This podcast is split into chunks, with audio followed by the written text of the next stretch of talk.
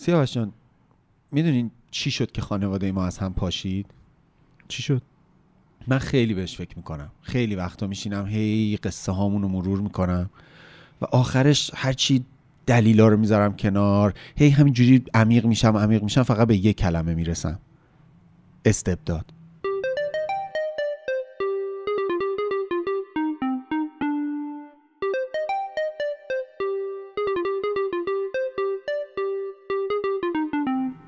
سلام پژمان نوروزی هستم. سلام سیاوش سفاریان پور محمد رضا ماندنی به هاگیر واگیر خوش اومدید.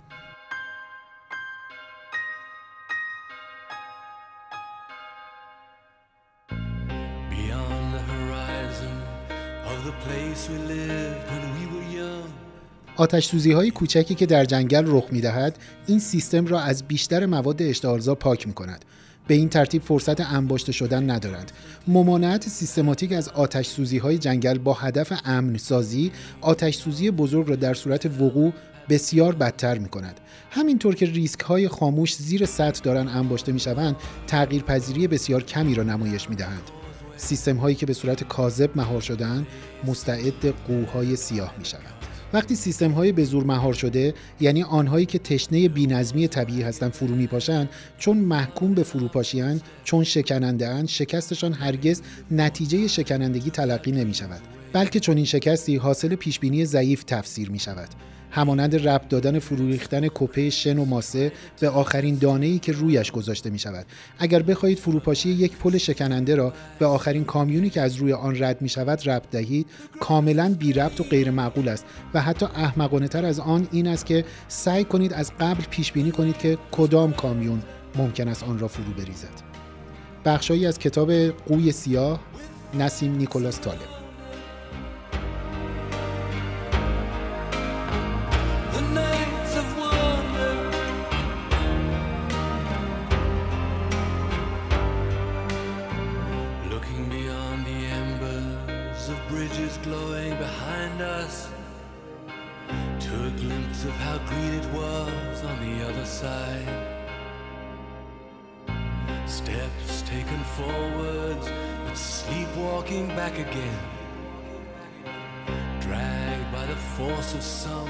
گفتن این که خانوادهمون فروپاشید یه خورده به نظرم گفتنش هم حتی جسورانه است. پذیرفتن این که فروپاشیده یک چیزی که دیگه نیست یه خورده جسارت می‌خواد. خیلی وقتا ما نداریم. همین شاید یکی دو اپیزود قبل بود درباره صحبت کردیم که ما اگر واقعیت رو نبینیم توی یه سراشیبی میفتیم که خودمون رو هی می‌تونیم گول بزنیم یا حتی دیگران رو گول بزنیم. ولی در واقعیت در ماهیت اون چیزی که داره اتفاق میفته که تغییری ایجاد نمیشه. من اگه اینو نبینم که از خانواده یم که الان دیگه شبیه خانواده نیست شاید یه روزی بوده ولی نیست. هم خودم رو گول زدم هم دیگران رو فریب دادم شاید و همین که تمام محاسبات هم اشتباه عذاب در می‌دونم ولی گفتنش یه خورده هراسآمیزه به خاطر اینکه آدم فکر می‌کنه که دیگران چه قضاوتی راجبش می‌کنن بعد از گفتنش. چی بگم؟ بدتر از این نیست که آدما بیان ببینن که یه بخشی از خانواده تو در مهمترین اتفاق زندگی تو یا یکی از مهمترین اتفاق زندگی تو حضور نداره. این واقعیه. اینه که در واقع هولناک می‌کنه ماجرا رو. گفتنش دیگه چه فرقی می‌کنه؟ گفتن و نگفتنش. برای من اینطوری. فاصله حرف ساده است. بین دیدن و ندیدن. بگو صرفه با کدومه؟ شنیدن یا نشنیدن؟ نشنیدن نشنیدن. تا وقتی من نور نندازم روی اون زخم اصلی که باعث اتفاقای ما شده و بهانه تراشی ها رو بذارم کنار. اون چه که هست رو واقعا اون زخم اصلی رو نبینم نمی‌تونم بفهمم چطوری میشه درستش کرد که حداقل من دوباره تکرارش نکنم. و هر چی فکر کردم تا این سالهایی که الان مثلا 35 6 سالم شده به نتیجه می‌رسم که ما تو خانوادهمون از یه مجموعه از مشکلات ساده رنج میبردیم که اتفاقا انگار در ابعاد وسیعترم بخشی از مشکلات جامعه هم انگار همونه. استبداد.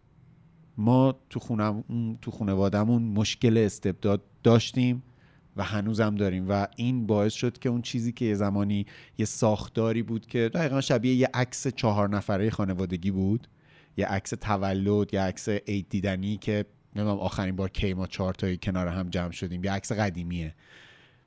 دیگه وجود نداشته باشه. دیگه اون چهار نفر هرگز توی یه ماشین کنار هم نشستن. توی یه خونه دور هم جمع نشدن. یه دلیلی داشته دیگه. و من فکر می‌کنم که یه بخشی از دلیلش اگر بخوام به یه کلمه برسم اینه که ما استبداد داشتیم تو خانوادهمون. استبداد یعنی داری یه نفر رو دخیل می‌کنه تو ماجرا؟ فکر استبدادی داشتیم. یه فکری که در واقع اون کسی که منابع در اختیارشه اون کسی که زورش بیشتر از همه است زورش رو به بقیه میرسونه. حاضر به پاسخگویی نیست. منطقش منطق خودشه و نقد پذیر نیست و اگر که بخواد نظری رو پیش ببره از هر روشی براش استفاده می‌کنه. داری راجع به پدرت میگی؟ بیشتر پدرم. چون به شکل خانواده کلاسیک پدرها هستن که منابع در اختیارشونه دیگه و زورشون هم بیشتره و تا یه زمانی دیگه البته. این چیزی که گفتین یکی از بدترین خاطره های زندگی منه. متوجه نشدم. بابای من مثل خیلی از باباهای دیگه نمی‌دونم حالا نمی‌خوام بپرسم که بابای شما اینجوری بوده یا نه دست بزن داشت. خیلی جدی. آره. خیلی از مشکلات رو با کتک کاری کردن حل می‌کرد. من بارها از بابام کتک خوردم. و یه زمانی تو نوجوانی یکی از بدترین اتفاقا این بود که یه بار که یه دعوای پیش اومد تو خانواده ما که باعث شد مثلا همسایه هامون هم درگیر شن یعنی اینجوری بشه که مثلا همسایه ها وارد خونه ما بشن زمانی شد که من و بابام با هم گلاویز شدیم و دعوا کردیم در این؟ اولین باری بود که آه. من در واقع دیگه نمی‌خواستم اون کسی باشم که سرکوب میشه من به اندازه فکر می‌کردم بزرگ شدم که زورم زیاد شده نوجوان بودم هیجانات جسمم هم قوی تر شده بود و روش های بابام هم دیگه برام تکراری شده بود. یعنی می‌دونستم انگار پیش بینی می‌کردم که قابل خب پیش بینی میشن دیگه بله. چون هر کسی که خشونت می‌کنه فکر می‌کنه که با این سرکوب کردنش داره تموم می‌کنه اون قائله رو. و فکر کنه هر دفعه داره یه چیز جدید نشون میده ولی در صورتی که جدید نیست تکراریه. و داره در نهایت طرف مقابلش رو آماده تر می‌کنه برای یه پاسخگویی. چون یه زمانی این خشونته در واقع به سرحد خودش می‌رسه و اون کسی که داره خشونت می‌بینه داره آماده میشه برای واکنش نشون دادن. تا یه زمانی که به زنگاهش پیش بیاد. برای من اون لحظه ای شد که دیگه من یه چیزی رو سمت بابام پرت کردم صداهامون رفت بالا گلاویز شدیم خوردیم به کتابخونه کتابخونه افتاد و حالا با اینکه بازم من تو اون ماجرا به هر حال به واسطه پدر بودن به واسطه یه عالمه چیز من مغلوب شدم عملا. یه رگی تو چشم پاره شد و اینا. و تبعید شدم خونه مام بزرگم. تبعید خودخواسته رو انتخاب کردم و رفتم خونه مام بزرگم. اما یه چیزی در خانواده ما به نظر من اون لحظه شکست. یعنی یه چیزی که به نوعی احترام یا اون اتوریته مثلا بابام بود برای من دیگه از بین رفت. برای من دیگه بابامون بابا نبود که مثلا می‌تونه مشکلات رو حل کنه. برای من یه حریفی بود که ما هر از گاهی برای کسب مقام قهرمانی ممکنه با هم دیگه گلاویز بشیم و بالاخره باید بریم خودمون رو آماده کنیم. و به شکل عجیبی گفتنش هم برام سخته. پیر شدن بابای من یه جورایی ضعیف شدن اون اتوریتم بود دیگه. من هی در حال قوی تر شدنم. یا بودم حالا برای جوون ترم جایگاه اجتماعیم داره بیشتر میشه. منابع مالیم دیگه منابع. مستقل شده. خودم هم و خودم اعتبار دارم. حتی الان مدیا دارم. در واقع حتی تو این لحظه من الان مدیا دارم و بابای من که مدیا نداره. من دارم یه چیزی رو یه طرفه به, سهم خودم میگم دیگه. و اون هی ضعیف شده. در حالی که اگر از قدرتش برای قانع کردن من یا مجبور کردن من هیچ وقت استفاده نمی‌کرد ما همیشه می‌تونستیم با هم دیگه گفتگو کنیم. ما انگار هر بار که بابای من اعتراض من نقد من یا مامانم مثلا حالا برادر کوچیکم که کمتر دخیل این بود سرکوب کرد فکر می‌کرد مشکل رو حل کرد ولی در واقع اتفاقا یه چاله عمیق تر کنده بود و به هر حال یه روزی خونه ما نشست کرد در واقع خانواده ما نشست کرد. و من همیشه چیزی که تو دلم مونده اینه که به بابا بگم تو چرا یه بار قبول نمی کنی یه بار قبول کن که تو اشتباه کردی. این همه مشکلی که پیش اومده رو چرا یه بارش رو قبول نمی‌کنی؟ چرا هر بار میگی شما قدر ناشناسین؟ چرا هر بار میگی شما منو نفهمیدین؟ چرا هر بار میگین که تقصیر شما بود؟ چرا هر بار میگی که تو منو به اونجا رسوندی که این کارو بکنم؟ چرا یه بار نمیگی من اشتباه کردم؟ که در یه گفتگویی بین ما باز بشه دیگه. ولی به نظر میاد که این دید استبدادی که من همیشه درست میگم هیچ نقدی به من وارد نیست. اگر لازم باشه برای اثبات حرفم خشونت می‌کنم منابع تو رو قطع می‌کنم پول تو جیبی تو ازت می‌گیرم ماشین تو ازت می‌گیرم این روش باعث شد که ما در نهایت یه زمانی از هم بپاشیم اونقدر که دیگه دلمون برای هم تنگ نمیشه Come on. Pew, pew. Bang, bang. چقدر سرخ پوست کشتی تو اون کوچه بنبست چه فصل ساده ای بود برادر خاطرت هست. همه سرگرم بازی همه بی خبر و شاد. کسی از روز قصه خبر اصلا نمی‌داد. هوای بچگی ها بهار مهربونی. گذشت و ما رسیدیم به فصل نوجوانی حالا نمی‌دونم من تو هدفون صدای عبور موتورسیکلت ها رو میشنوم نمی‌دونم حالا شاید شنونده هامون بشنون شاید هم نشنون. به هر حال این روزا اه، خیلی موتورسیکلت توی خیابون و پیاده رو میاد رد میشه. آمبولانس. آمبولانس میاد رد میشه. نمی‌دونم صدا از نرده ها بلند میشه. زمانی که در واقع این چوب دستی ها رو بهش می‌کشن صدا عربده کشی زیاده تو خیابون. و وضعیت عجیبی رو داریم تجربه می‌کنیم دیگه. از این هاگیر واگیرتر نمی‌دونم چی می‌خواد بشه. و البته که دل هممون گرفته دیگه. دلمون هم گرفته. اه، الانم تو این داستانه رو تعریف کردی. خیلی عجیبه. من نمی‌دونم انقدر مسئله خصوصیه که حتی جرئت نمی‌کنم یه سری سوال بپرسم. سوالایی که تو ذهنم میشه هاگیر گرفته. آره اینجا فضای امنیه می‌تونیم صحبت کنیم. ولی بابات الان حالش خوبه؟ نمی‌دونم. واقعا ما در ارتباط نیستیم با هم. یعنی آخرین بار فکر کنم که یه, سال قبل با هم صحبت کردیم. با اینکه به شکل جالبی ما با هم یه بلوک فاصله داریم. آها یعنی نزدیک ملاز جغرافیایی. خیلی خیلی زیاد. هم مامانم هم بابام ما خیلی با هم, با هم نزدیکیم از نظر جغرافیایی. ولی با هم حرف نمی‌زنیم. من فقط یه ذره با برادرم گاهی ارتباط دارم. اونم مثلا گاه گداری دیگه. خیلی مهم. مثلا یه رابطه خیلی با شما نزدیکترم خب شما خیلی چیزای بیشتری از زندگی من می‌دونین تا مثلا برادرم. و اینکه گفتی که فرو پاشید. از جایی که متوجه شدین که دلتون برای همدیگه تنگ نمیشه. شاید این یه نشانش بود. آیا فروپاشی یه صدایی داره یک نقطه ای داره یا یه محدوده زمانیه؟ یعنی یه جایی بوده که بگی دیگه تمومه؟ من فکر می‌کنم که یک ام، تنه پوکه. یه تنه که داره پوک میشه. هست ولی نیست. و یه اتفاق باعث میشه که اون درخت بیفته. اما قبلش یه عالمه اتفاق داشته. هر روز هر مثلا چند وقت یه بار یه, یه چیزهایی داشته از بین می‌رفته که اون تنه پوک بوده. و نشانه هاش وجود داشته اگه آدما می‌خواستن ببینن. ولی انگار که ما آدما برای مواجه شدن با واقعیت حداقل آدمایی که مثل خودمو دارم یا همه آدما رو نمی‌دونم. یا ازش فرار می‌کنیم یا فکر می‌کنیم برای ما اتفاق نمیفته اون فروپاشی. فکر می‌کنیم که نه من مثل اونا نمیشم. یا فکر می‌کنیم نه اقراق می‌کنن.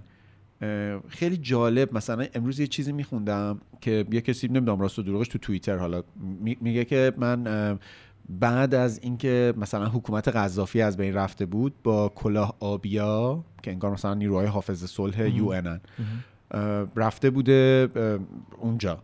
و پسر قذافی اسمش سیف الاسلام دارالاسلام یه همچین اسمی داشت. اون تو بیمارستان بوده آسیب دیده بوده و ازش مثل که می‌پرسه میگه که شما نمی‌دیدی که داره چی میشه؟ مگه میشه که نمی‌دیدین اینو؟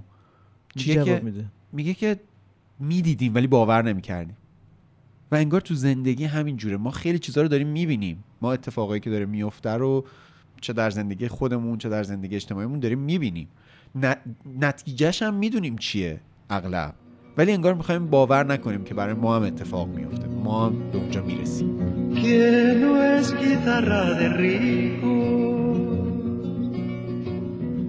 Rico, cosa que se parezca. Mi canto es de los andarios para alcanzar las estrellas. Que el canto tiene sentido cuando palpiten las venas del que morirá cantando las verdades verdaderas. No las lisonjas fugaces, ni las famas extranjeras, sino el canto de una lonja hasta el fondo de la tierra.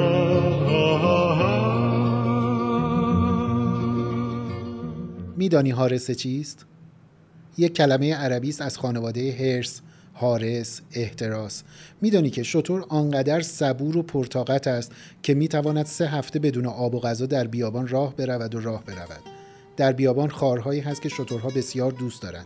هر جا این خار را ببینند با دندان آن را می‌کنند و شروع به جویدن می‌کنند.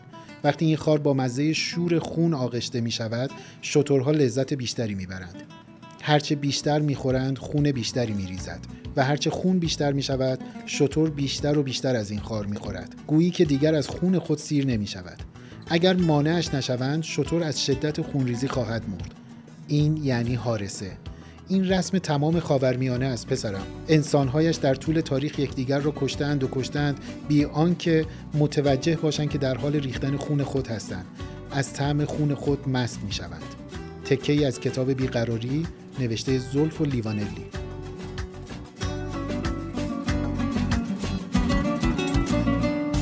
والطار من الفرح يعني صوان شموع خاف ان يمر بالعقد رش العقد بدموع يا قلبي وين الحزن. حدر الحدر مرفوع جابك تون ونتك تبكي بدمع مفتوح طيفك كمان شذاب فوق السما مرفوع بالك تصيح بحزن. صوت الحزن مسموع. خطار عنا الفارق نالك صوان شموع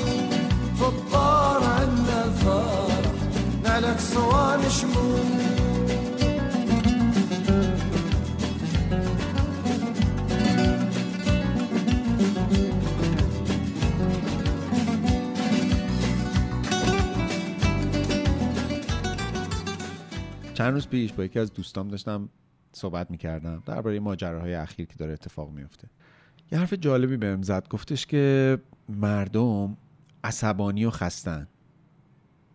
من داشتم فکر می‌کردم که من بدترین تصمیمای زندگیمو تو عصبانیت و خستگی همیشه گرفتم. در واقع انگار راحت ترین تصمیمی که در عصبانیت و خستگی می‌تونم بگیرم بدترین تصمیمیه که می‌تونم برای خودم بگیرم. مثل ماجرای همین حارسه که پژمان جان برامون خون. و در این اینکه نمیشه از آدما توقع داشت همونطور که من خودم در عصبانیت و خستگیم کسی نمی‌تونسته بهم بگه که یه لحظه صبر کن فکر کن بیا خردمندانه فکر کن بیا هوشمندانه فکر مراقب کن. باش. گوش نمی‌دادم. عجیب تر اینه که تو هم نمی‌تونی به دیگران اینو بگی. نه به خانوادت می‌تونی بگی. نه به دوستانت می‌تونی بگی چون هم خودت جای اونایی خودت اصلا همونایی در واقع تو نمی‌تونی وایسی بگی که مردم این کارو بکنین در حالی که خودت همون مردمی. انگار که این چیزی که داری میگه داری باید به خودت تو آینه بگی و خودت هم نمی‌تونی بشنویش. چون عصبانی و خسته ای انگار شرایطی که استبداد برای آدم به وجود میاره اون پدرهای مستبد برای آدم به وجود میارن یه چرخه مینگذاری شده است.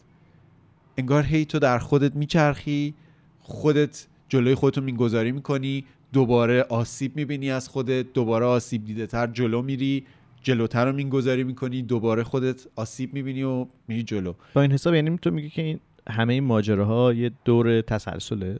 یعنی چیزی بهتر نمیشه تغییر نمی‌کنه؟ همیشه همه چی می‌تونه بهتر شه. همیشه همه چی می‌تونه بهتر شه. مهم اینه که چقدر زمان براش صرف میشه و چقدر بها براش داده میشه.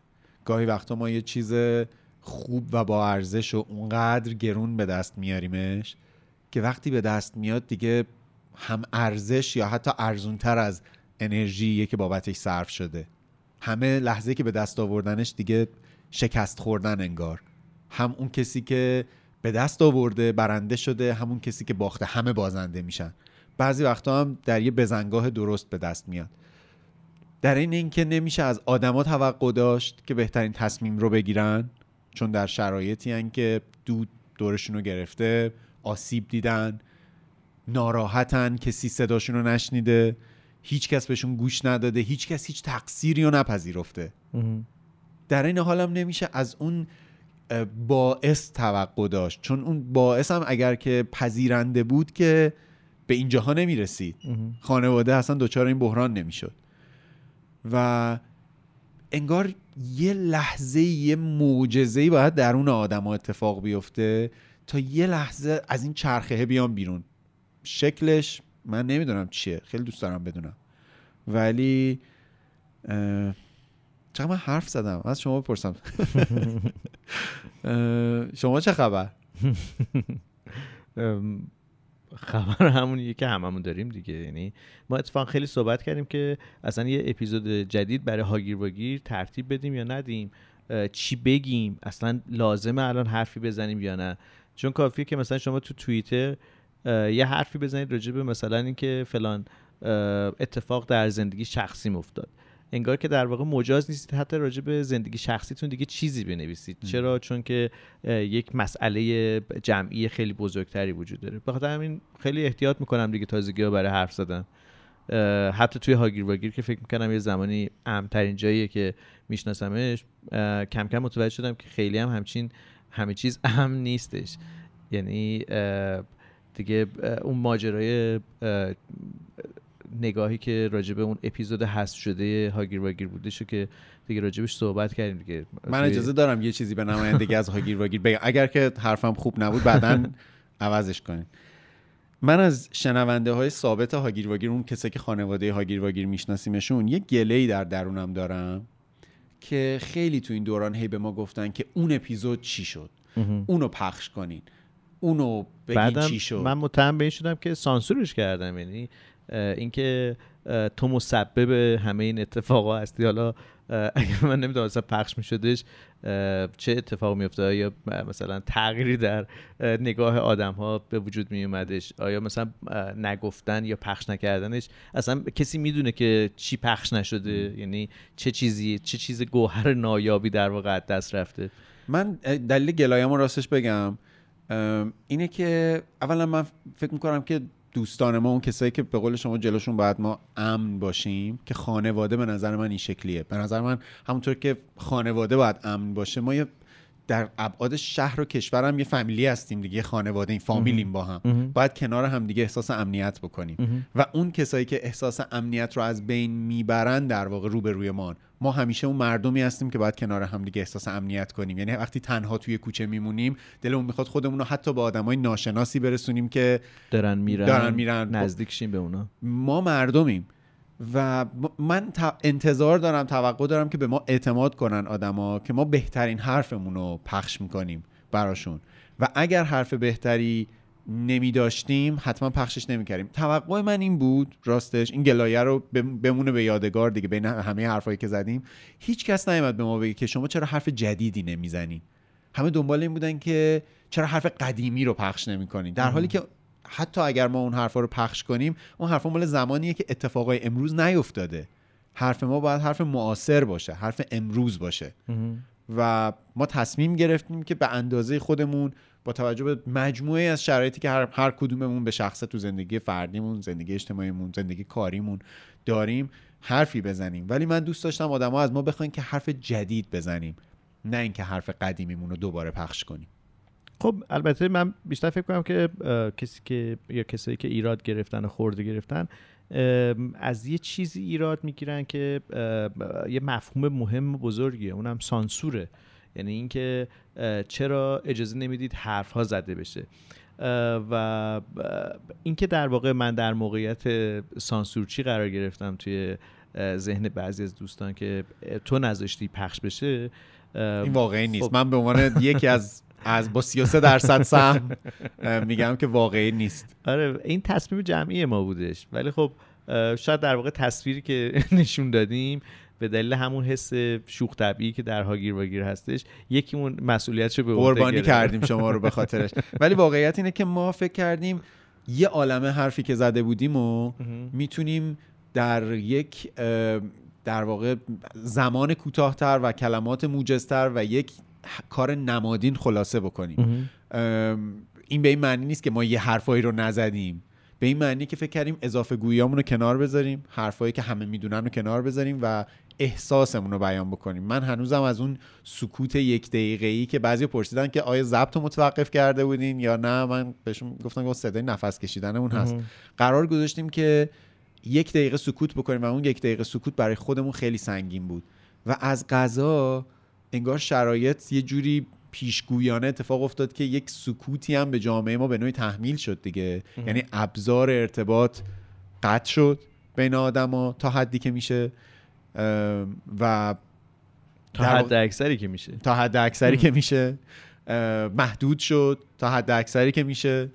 و فکر می‌کنم که در واقع اتفاقا ما اون چیزی رو نشون دادیم که بعدا اتفاق افتاد. سنگینی اون چیزی رو نشون دادیم که هممون الان در این تاریخ ششم مهریم. ششم هفتم مهر نمی‌دونم دیگه تاریخ از دست دادم دیگه که کی داریم ضبط می‌کنیم. اصلا که- حتی راستش بخوای نمی‌دونم که اصلا می‌تونیم این اپیزود آپلود بکنیم یا نه یعنی منتشرش. بکنید یا نه. یا اصلا نمی‌دونم که آیا اپیزود بعدی داریم یا نه. اصلا ما فصل چهارم هاگیر واگیر رو شروع می‌کنیم یا نه. چون این یه اپیزود ویژه است یعنی بیشتر از در واقع ما فصل هاگیر واگیرمون تموم شده الان این یه اپیزود ویژه است. اینکه اصلا نمی‌دونیم می‌تونیم منتشرش بکنیم.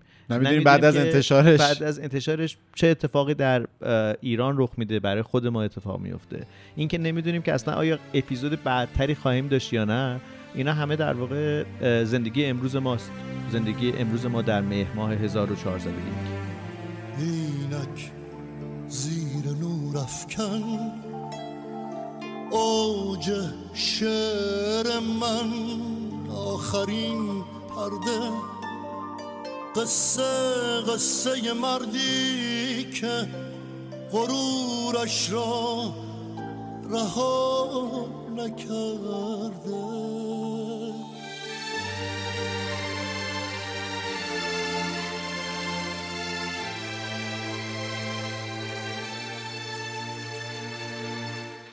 هرچه هرچه که بود مثل فانوس گرم روشن بود. مثل هیچ کس نبود. شبیه من بود. شبیه من بود.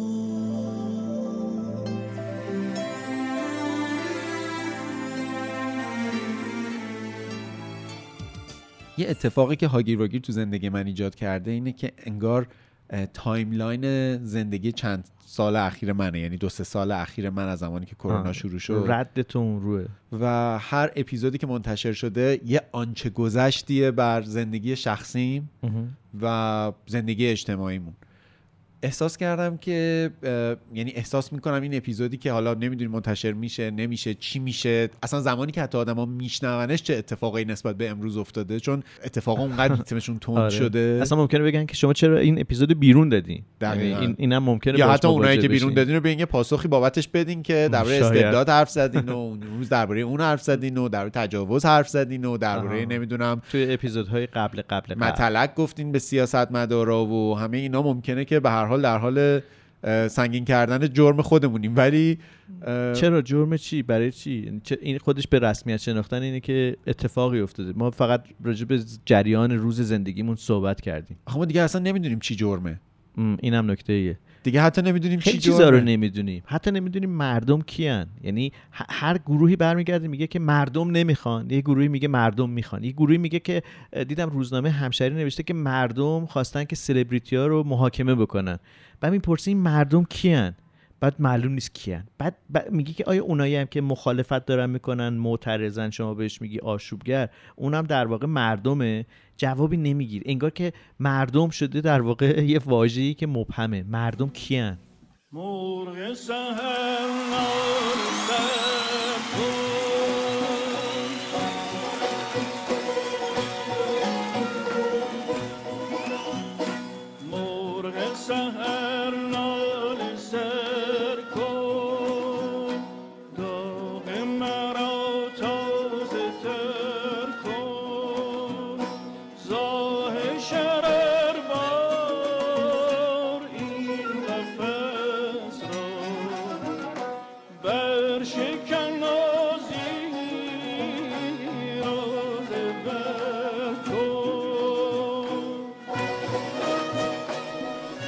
حتی اگر بارها و بارها با شنیدن این جمله که ما به خواست مردم اینجاییم جمله‌ای که نخستین بار در سپید دم انقلاب فرانسه بر زبان آمد چاره جز با سر تصدیق کردن نداشته باشیم باید اذعان کنیم که مردم به خودی خود به هیچ روی اسمی مترقی نیست. وقتی در پسترهای تبلیغاتی ملانشن می‌خوانیم جایی برای مردم باید گفت امروزه این حرف چیزی جز زبانبازی ملالآور نیست. به همین قیاس باید اذعان کرد که مردم لفظی فاشیستی هم نیست. گیرم چنان بنماید که کاربرد کلمه فولک در میان نازی ها سمت و سوی فاشیستی داشته است. وقتی پوپولیسم ماریان لوپن را تقریبا در همه جا محکوم می کنند این برخورد فقط به آشفتگی موضوع و خلط مقولات دامن می‌زند. حقیقت این است که مردم اینک اصطلاحی خونساست مثل بسیاری دیگر از اصطلاحهای قاموس سیاست. همه چیز بسته به سیاق متن و زمینه کاربرد الفاظ است. به این قرار بر ماست که واژه مردم را کمی دقیق تر بشکافیم. صفت مردمی دلالت‌های ضمنی بیشتر و وجه فعال قویتری دارد. کافی است نظر کنیم به معنای تعبیرهایی چون کمیته مردمی، جنبش مردمی، دادگاه مردمی، جبهه مردمی، قدرت مردمی و حتی در تراز دولت دموکراسی مردمی که صورتی از دموکراسی مستقیم است در تقابل با دموکراسی نمایندگی یا نظام پارلمانی. حال بگذاریم از ارتش رهایی بخش مردمی تا دریابیم این صفت به قصد سیاسی ساختن اسم مردم به کار می رود. به قصد بخشیدن حاله‌ای به مردم که گسستن زنجیرهای ظلم را با روشنای یک زندگی جمعی نو ترکیب می کند. البته اگر بگوییم فلان خواننده یا سیاستمدار مردمی است یعنی پرطرفدار یا مردم پسند است. این سخن فقط معنای آماری دارد و ارزش واقعی ندارد. ولی اگر جنبشی یا قیامی با این صفت وصف شود مسئله آماری نیست. درست به سان آن برهه‌هایی از تاریخ که در آنها پای رهایی جمعی انسانها در میان بوده است. تکه از مقاله 24 نکته درباره کاربردهای واژه مردم. آلن بودیو از کتاب مردم چیست؟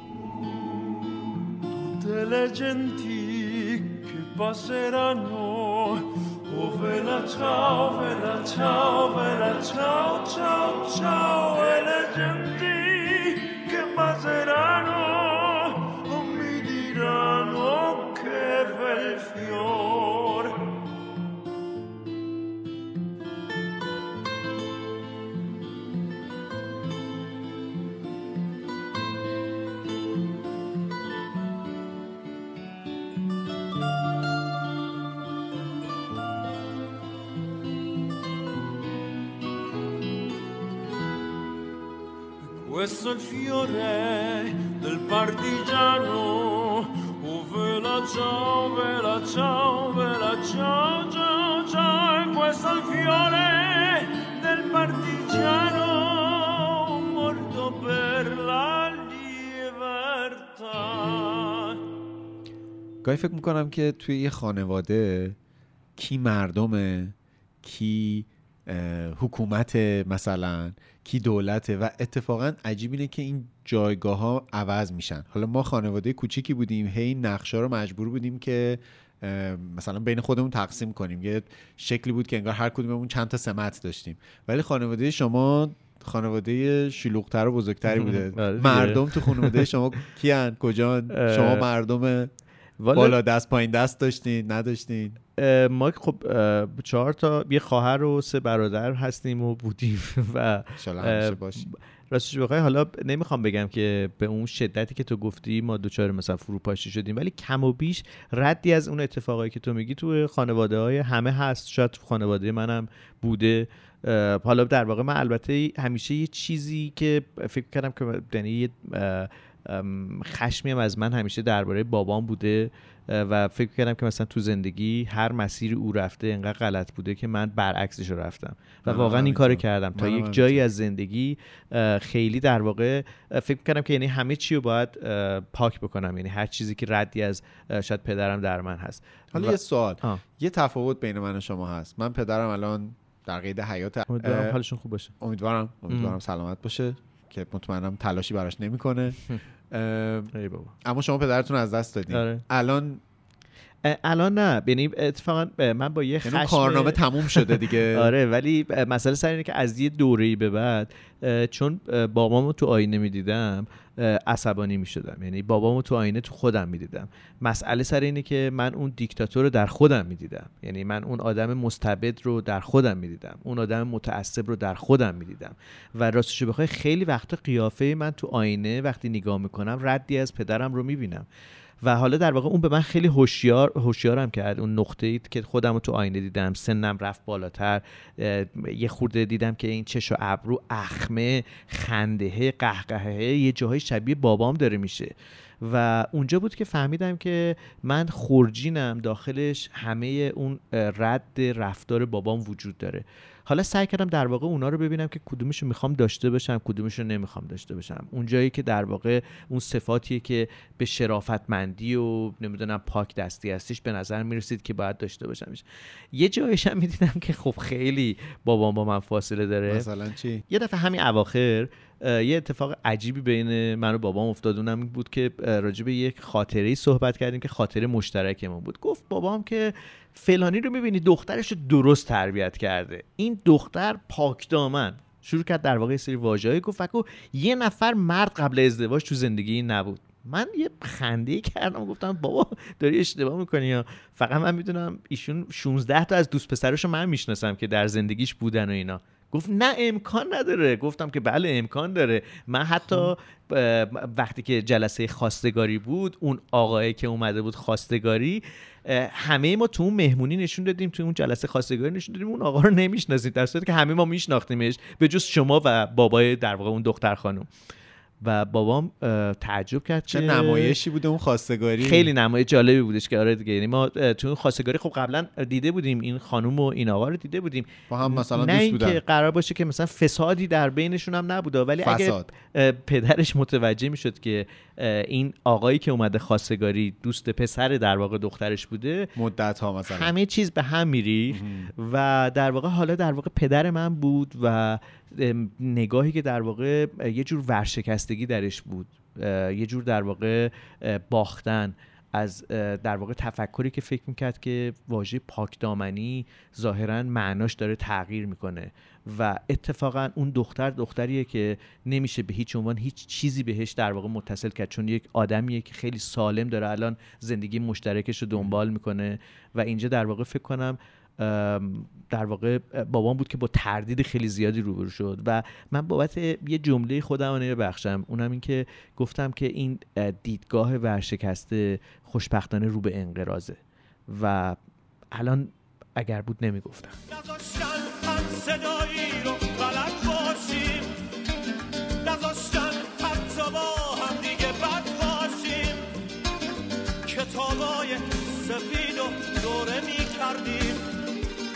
که فکر کلاهی از نمک باشیم.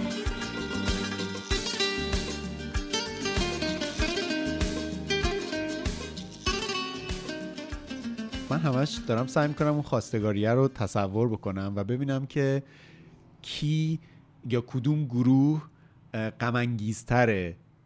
کارشون. اون گروهی که دارن نمایش رو درست می‌کنن که شما جزشون بودین همه دارن مادر عروس هم می‌دونست. مادر عروس خانم هم می‌دونست. در واقع دو تا. دیکتاتور. به نظر حالا ببخشید. آره، خب من نمی‌دونم که چرا دیکتاتورها بهشون برمیخوره وقتی بهشون میگن دیکتاتور. فوش. نیست که دیکتاتور بودن یه وضعیت دیگه یه, شک- یه شکل رفتاره یه دیگه. شما, اینجوری گرفتی اسمش اینه مثلا. اون.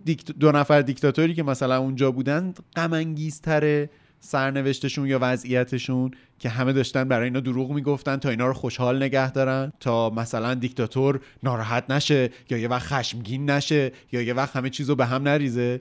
یا اینکه اون آدمایی که داشتن این نمایش رو پیش می بردن اونا غم انگیزتره نمی‌دونم شاید جفتش بگن در دنیای خودشون غم انگیزن این وریا برای بقا دارن تلاش می‌کنن اون وریا برای بقای یک تصوری از چیزی که ساختن اما واقعی نیست. راستش نمی‌دونم کدومشه. ولی این رو می‌دونم که دیکتاتورا در واقع ترجیح میدن دروغ بشنون تا اینکه حقیقت رو بدونن.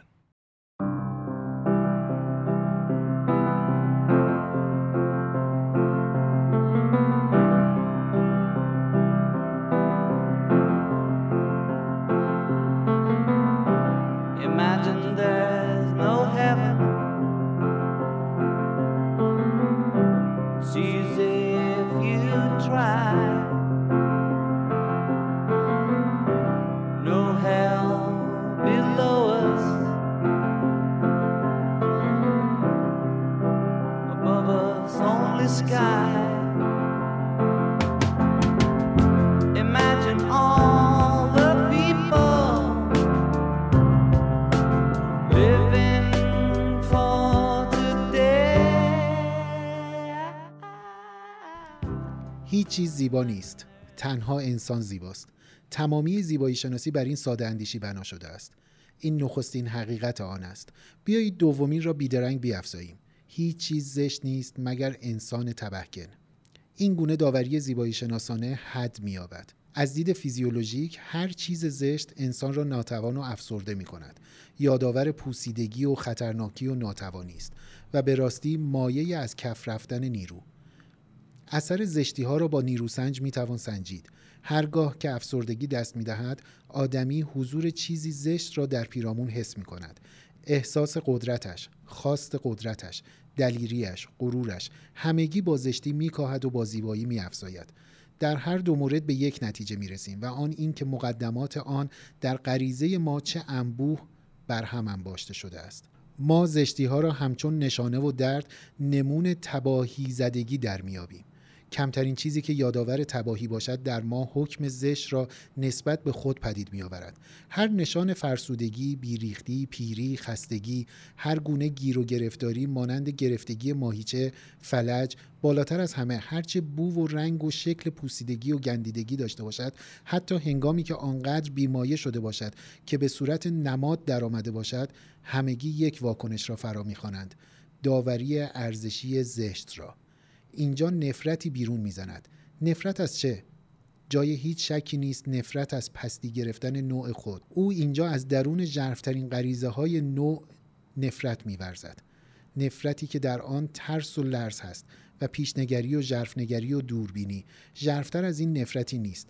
از این روست که هنر ژرف است. تکه از کتاب غروب بوتها فردریش نیچه ترجمه داریوش آشوری.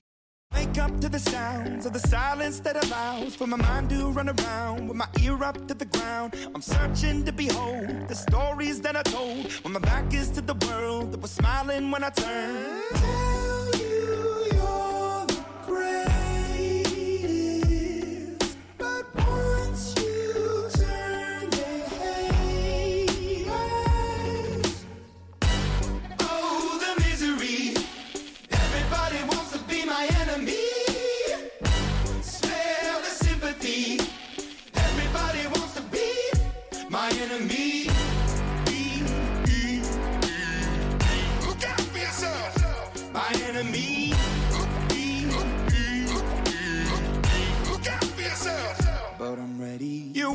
On the wall as you're praying for my phone, and the laughter in the halls, and the names that I've been called. I stack it in my mind, and I'm waiting for the time when I show you what it's like to be worse fit in a mind. Tell you you're the greatest,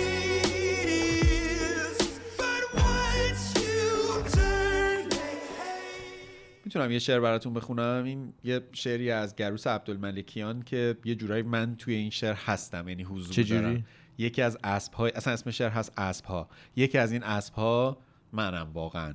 یعنی در واقعیت. شاعر با الهام از تو این سروده؟ نه من. من و سه نفر دیگه اصلا توی وبسایت گروس این تقدیم شده به سه نفر. عجب. که یکیش شما؟ منم. آها عجب. چه عجب. چه باحال. نه خب به خاطر اینکه یه تجربه ایه که چهار نفری یک دو سه چهار پنج نفری با هم داشتیم. از می‌خونم براتون حالا احتمالا. خودتون متوجه میشید. ما چند نفر در کافه نشسته ایم. با موهایی سوخته و سینه شلوغ از خیابانهای تهران. با پوستهایی از روز که گهگاه شب شده است. ما چند اسب بودیم که بال نداشتیم یال نداشتیم چمنزار نداشتیم. ما فقط دویدن بودیم و با نعلهای خاکی اسپورت از گلوی گرفته کوچه ها بیرون زدیم. درختها چماق شده بودند و آنقدر گریه داشتیم که در آن همه قبار و گاز اشکهای طبیعی بریزیم. ما شکستن بودیم و مشتهایی را که در هوا میچرخاندیم عاقبت بر میز کوبیدیم و مشتهامان را زیر میز پنهان کردیم و مشتهامان را توی رخت خواب پنهان کردیم و مشتهامان را در کشوی آشپزخانه پنهان کردیم و مشتهامان را در جیبهامان پنهان کردیم. باز کن مشتم را. هر کجای تهران که دست می‌گذارم درد می‌کند. هر کجای روز که بنشینم شب است. هر کجای خاک دلم نیامد بگویم. این شعر در همان سطرهای اول گلوله خورد وگرنه تمام نمی‌شد.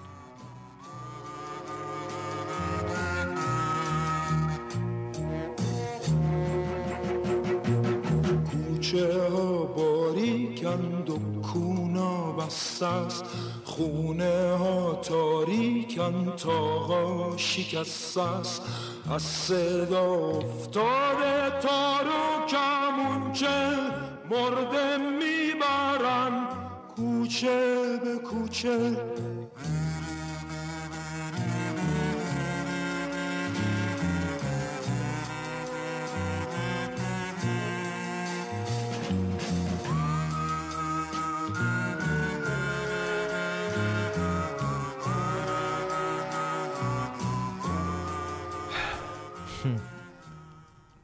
آهی می‌کشی. باید بکشیم دیگه. آقای احمد رضا احمدیه که میگه که جمله که آقای صالح حالا روایت آره. می‌کنه میگه که احمد رضا احمدی میگه بشینیم یکم دور هم آه آه بکشیم. بکشیم. اه، این آه کشیدن هم از اون چیزای جالبه اون از همون اتفاقاییه که حس لذت هم به آدم میده دیگه آرامش هم به آدم میده دیگه. ولی ولی ته دلم. حالا از اون چیزایی که نمی‌خوام حرف آقای احمدی رو مثلا نقد کنم و ولی من خسته شدم از آه کشیدن. من دلم می‌خواد یه فکر بکنم من دلم می‌خواد یه کاری بکنم یه مم. کاری که به جای اینکه نقش بازنده رو قبول کنم به جای اینکه. بشینم بگم اه تقدیر من این بود اه برای ما نساخته بودن اه این همینه دیگه ایرانه دیگه یا منم دیگه ما دیگه ماندنی ها اینیم دیگه مم. باید بپذیرم دلم می‌خواد یه قدم بردارم یه قدمی که در دنیای واقعی نتیجهش رو ببینم دلت برای پدر تنگ نشده چرا معلومه خیلی وقت تنگ میشه خب معلومه اون که قدمه نباید اونجا به نظر به درد نمی‌خوره اون قدمه اونجا اتفاق بیفته. نمی‌خوام با پند و اندرز می‌فهمم. مثلا تو رو متنبهت کنم یا راضیت بکنم. ولی اینجوری بپرسم بابا چی کار بکنه حال تو خوب میشه؟ چه غافلگی کردی. اول از همه یه بار نه از بالا نه با زور نه طلبکار بشینه با من حرف بزنه. و منصفانه جایی که من حق دارم بپذیره و به من بگه که تو درست میگی در این مورد. و به من بگه که نه که به من بگه یعنی من راهنمود بدم منظورم این نیست. منظورم که با هم فکر کنیم چطور می‌تونیم درستش کنیم. این- هم همدست بشین. همدست یه ذره چیز بد نداره نه هم... من اصلا انقدر این واژه همدست خوشم جدی؟ میاد اینکه آدم همدست میشن با همدست شدن میشه با هم رقصید میشه با هم دیگه راه رفت. میشه با هم دیگه میشه خیلی کارا رو کرد راست میگه همیشه ما فکر می‌کنیم که همدستی برای کارهای بده میگن. نه مجرما همدست ولی ما. تو کارهای خوبم می‌تونیم با همدست مزه تو. رقص مخصوصا. دست رقصای کردی رو دیدی که آره راست میگی اونا حلقه حتی می‌کنن دستشون رو به هم راست میگی خیلی محکم من. دلم می‌خواد که می‌تونستیم خانوادهمون رو دوباره بسازیم. و هر کدوممون یه کار واقعی براش انجام بدیم. به جای اینکه گله بکنیم به جای اینکه قر بزنیم به جای اینکه بگیم نه دیگه همینه دیگه دیگه خراب شده دیگه بذار خرابتر بشه. مثلا یا اینکه بگیم آقا من که خانواده رو می‌خوام دور بندازم مثلا برم فامیلیمو عوض کنم. این کارو که نمی‌تونم بکنم. من دوست داشتم که بتونیم دوباره خانوادهمون رو بسازیم. ولی خب هر تغییری ترس آور دیگه یه حس ترس داره. من یکی چیزایی که توی این دوره زندگیم بعد از در واقع ماجرای محسا امینی متوجه شدم و برای من به رسمیت شناخته شدهش ترسیدنه. چیزی که در واقع ما از همدیگه دریغش می‌کنیم. اینکه همه دنبال این بودن ببینن که چه بلایی سر محسا امینی اومده بیان ردیابی بکنن که آیا جمجمش اتفاقی افتاده چی شده آیا ضربه بوده یا نه. من همش فکر می‌کردم که چرا همه یادشون رفته که در حد اقل ماجرا یک اتفاق مشترک برای همه توی اون اتاقک های خیابون وزرا رخ داده. و اون ترسه و اون ترسیدنه. و اگه آدما همینقدر در واقع ترسیدن یا ترسوندن آدما رو در واقع ازش حذر بکنن کفایت می‌کنه برای اینکه خیلی اتفاقا رخ نده. چقدر عجیبه که داشتم فکر می‌کردم بیچاره خیابون وزرا. حتی اسمش ترسناکه. یعنی من دلم نمی‌خواست هیچ وقت خیابون وزرا باشم. دلم می‌خواست بگم او ببرین این ساختمون رو یه جای دیگه بذارین. که البته اسمش خالد استانبولیه هم ولی هممون به اسم آره، وزرا. وزرا. میشناسیمش دیگه. شاید به خاطر در واقع اون خاطری که اونجا وجود داره. من با یکی از آدمایی که اون تو رفته صحبت می‌کردم میگفتش که چرا همه دنبال اینن که مثلا یه ضربه ای در کار بوده. حالا ممکنه باشه ممکنه نباشه ممکنه نمی‌دونیم. هیچ نتیجه هم که هنوز انگار که کسی هیچ کس هم. در نهایت مثل همه چیزایی مثل متروپول مثل مثل هواپیمای در واقع اوکراینی احتمالا گفته نخواهد شد. ولی یا یا هیچ صدای ازش در نمیاد در طول زمان مشمول زمان میشه. ولی اینو بعد روش همیشگی ما.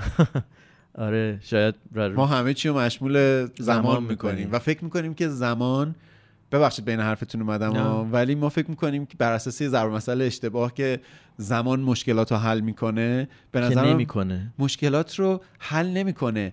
اولویت ها رو زمان عوض می‌کنه. اون مشکل سر جای خودش مونده. مشکل های جدیدی اومدن اولویت شدن وگرنه اون مشکل حل نشده سر جای خودشه و یه زمانی باعث نشست کردن این خونه میشه. چون این مشک... وقتی مشکلی حل نمیشه مثل فضای خالیه. ببخشید بین حرفتون اومدم. همین می‌خواستم راجع به ترس بگم. همدیگر رو نترسونیم. بیمورد همدیگر رو نترسونیم. یعنی اون شاید چیزی که باید ازش بترسیم اینه که خانواده فرو بپاشه. خانواده دیگه نباشه.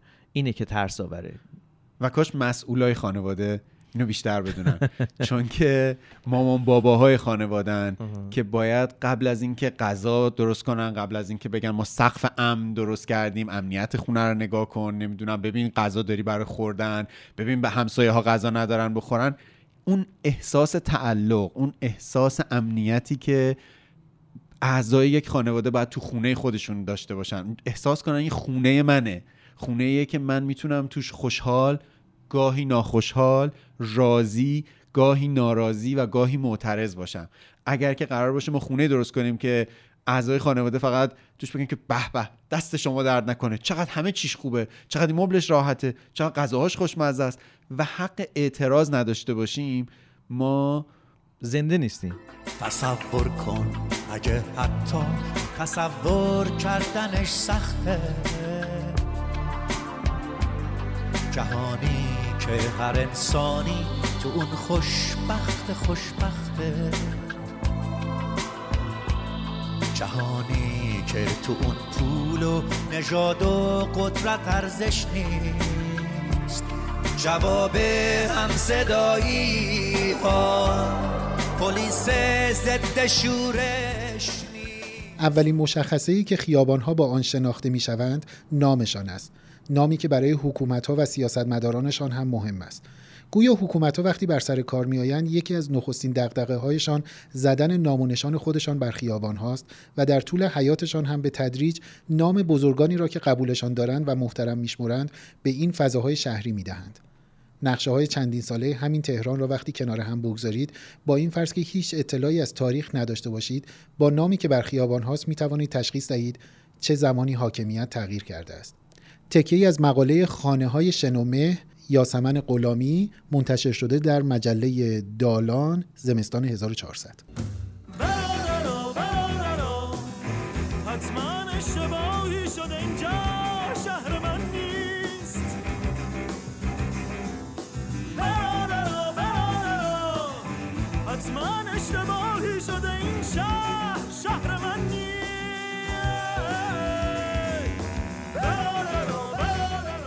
شما شنونده اپیزود ویژه پادکست هاگیر واگیر بودید در مهر ماه پرحادثه 1401 این اپیزود رو تقدیم می‌کنیم به محسا امینی.